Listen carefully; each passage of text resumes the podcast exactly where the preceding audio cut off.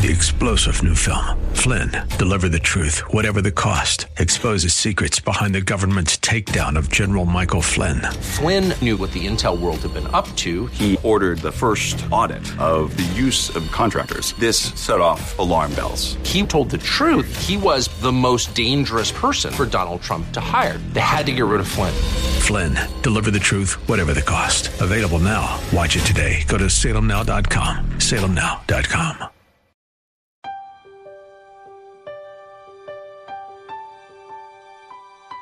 See, the Holy Spirit is the only one that can bring spiritual life where there was spiritual death, and spiritual light where there was spiritual darkness. It's only the Holy Spirit that can open spiritual eyes and ears and a heart to see the need for Jesus and salvation and respond to that invitation to salvation. Welcome once again to Study Verse by Verse, a daily visit from Church of the Highlands in San Bruno and their senior pastor, Leighton Sheely, a devotional time that uh, I hope you'll make a regular part of your listening habit. I'm Mike Trout, so glad you've joined us. Pastor Leighton is once again in the book of John and starting off in the 15th chapter.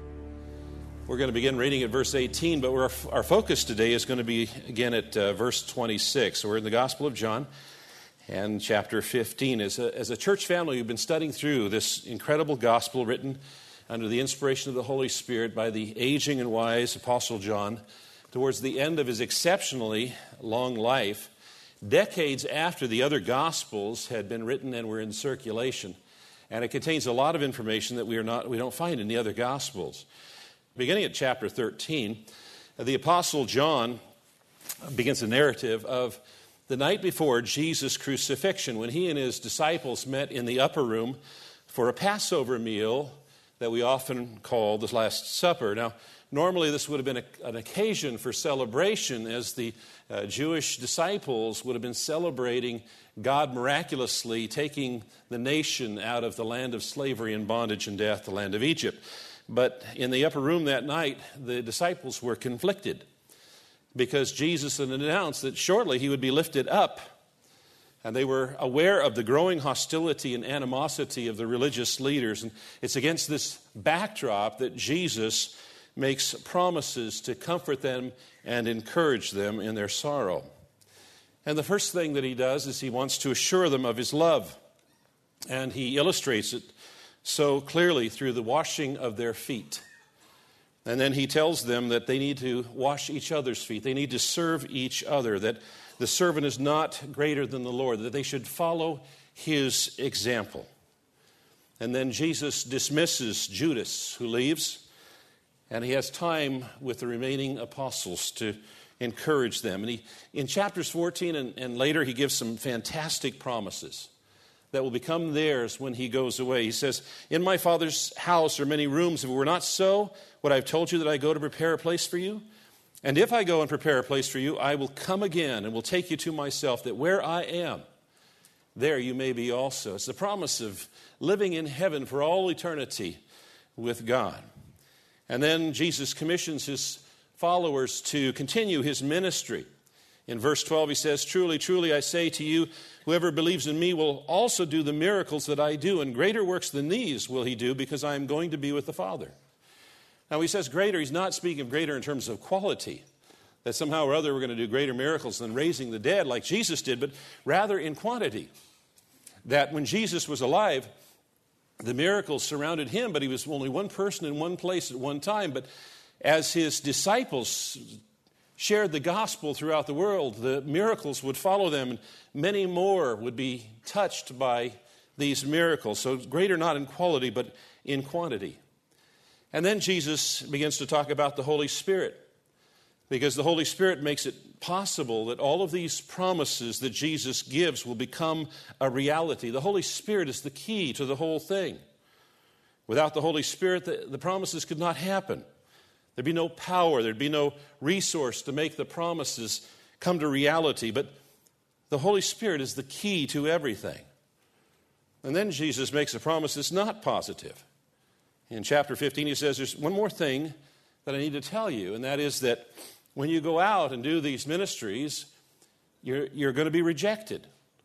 Now, this is a, a contrast with the other promises. All of the other promises may have set the disciples up to think, wow, we've, Jesus is going to give us these miracles and we're going to go out we're going to, and we're just going to turn the world upside down. But Jesus says, I don't want you to be disappointed because that's not what's going to happen. When you go out, the world is going to reject you, despise you, hate you, persecute you, and kill you, and think that they're doing God a favor when they do it. Now, the passage we looked at when we were last together begins at, I think, verse 18. If the world hates you, know that it has hated me before it hated you. If you were of the world, the world would love you as its own, but because you are not of the world, but because I chose you out of the world, therefore the world hates you. Remember the word that I said to you, a servant is not greater than his master? If they persecuted me, they will also persecute you. If they kept my word, they will also keep yours. But all these things they will do to you on account of my name, because they do not know him who sent me. If I had not come and spoken to them, they would have not been guilty of sin, but now they have no excuse for their sin. Whoever hates me hates my Father also. If I had not done among them the works that no one else did, they would not be guilty of sin. But now they have seen and hated both me and my Father. But the word that is written in their law must be fulfilled. They hated me without a cause. And so, what Jesus here is saying is the hatred that the disciples are going to experience originated with the hatred the world had for Jesus himself. And that when he departs, the confrontation is going to continue. But how? Well, the answer is provided in these two verses. The Holy Spirit is going to join with the disciples in testifying about Jesus to the world. And the opposition to Jesus is going to continue.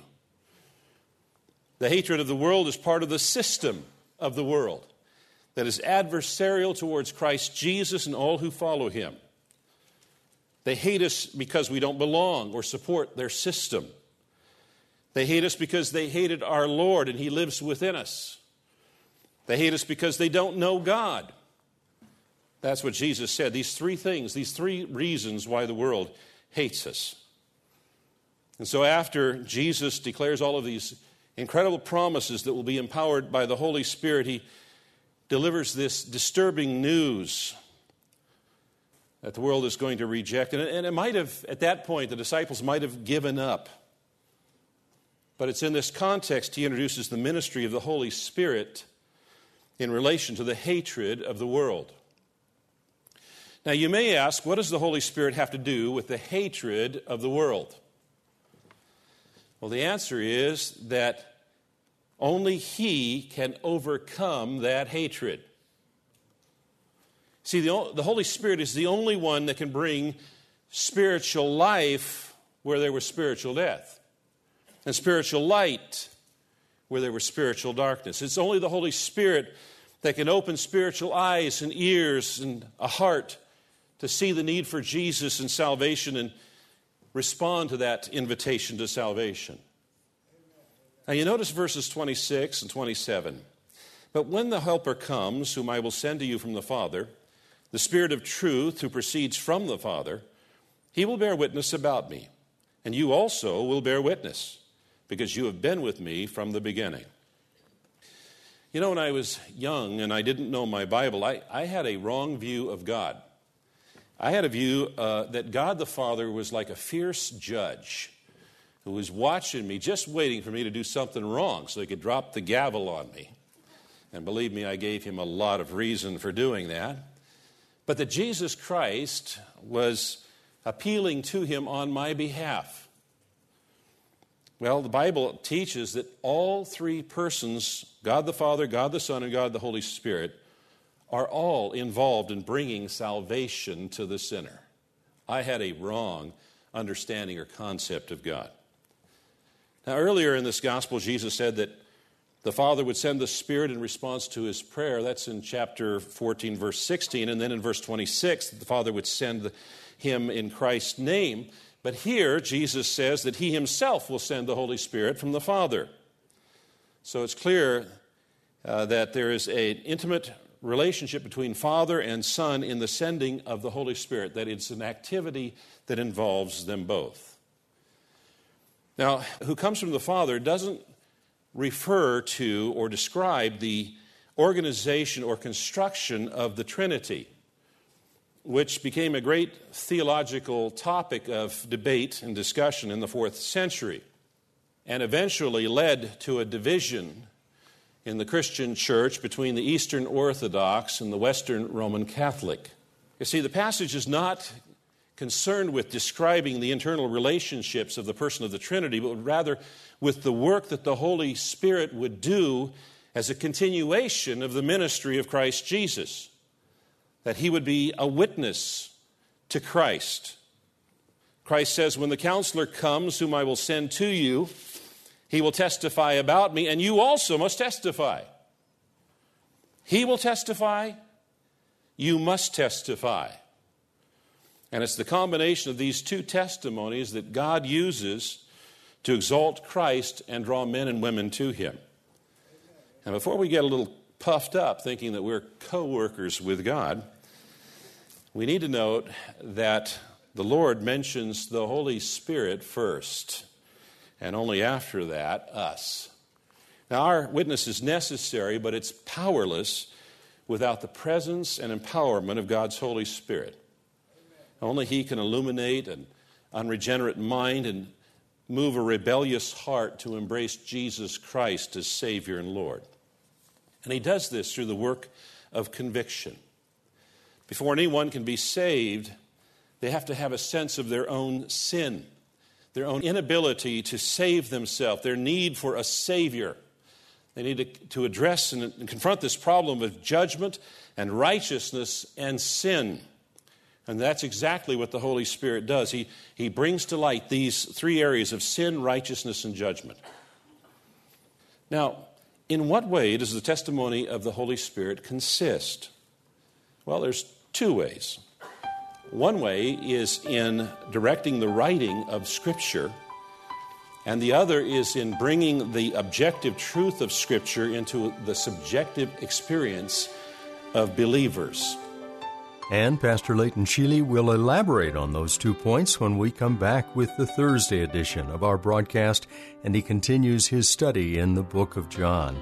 If you've missed any of these programs, you will find them on our ministry website, studyversebyverse.com. That's studyversebyverse.com. We're also a nonprofit outreach, and you can give to the ministry. Come along side by side safely on that website again, studyversebyverse.com.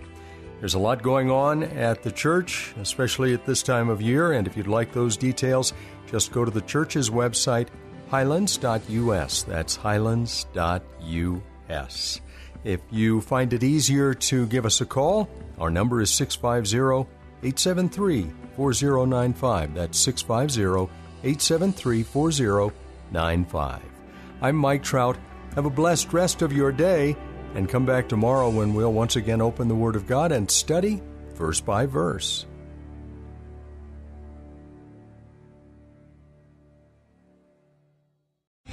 Three star general Michael J. Flynn, head of the Pentagon Intelligence Agency, knew all the government's dirty secrets. He was one of the most respected generals in the military. Flynn knew what the intel world had been up to, he understood its funding. He ordered the first audit of the use of contractors. This set off alarm bells. The explosive new documentary, Flynn, Deliver the Truth, Whatever the Cost, uncovers the facts behind this scandal. Flynn told the truth. He was the most dangerous person for Donald Trump to hire. I find out the worst enemy that I'm going to face in my life is right here in America. They took my assessment and they wanted me to change it. And I was like, I'm not changing it. They had to get rid of Flynn with in depth interviews, archival footage, and never before seen personal records of the man behind the headlines. I just felt like I was drowning. Flynn, deliver the truth, whatever the cost. Available now. Watch it today. Go to salemnow.com. Salemnow.com.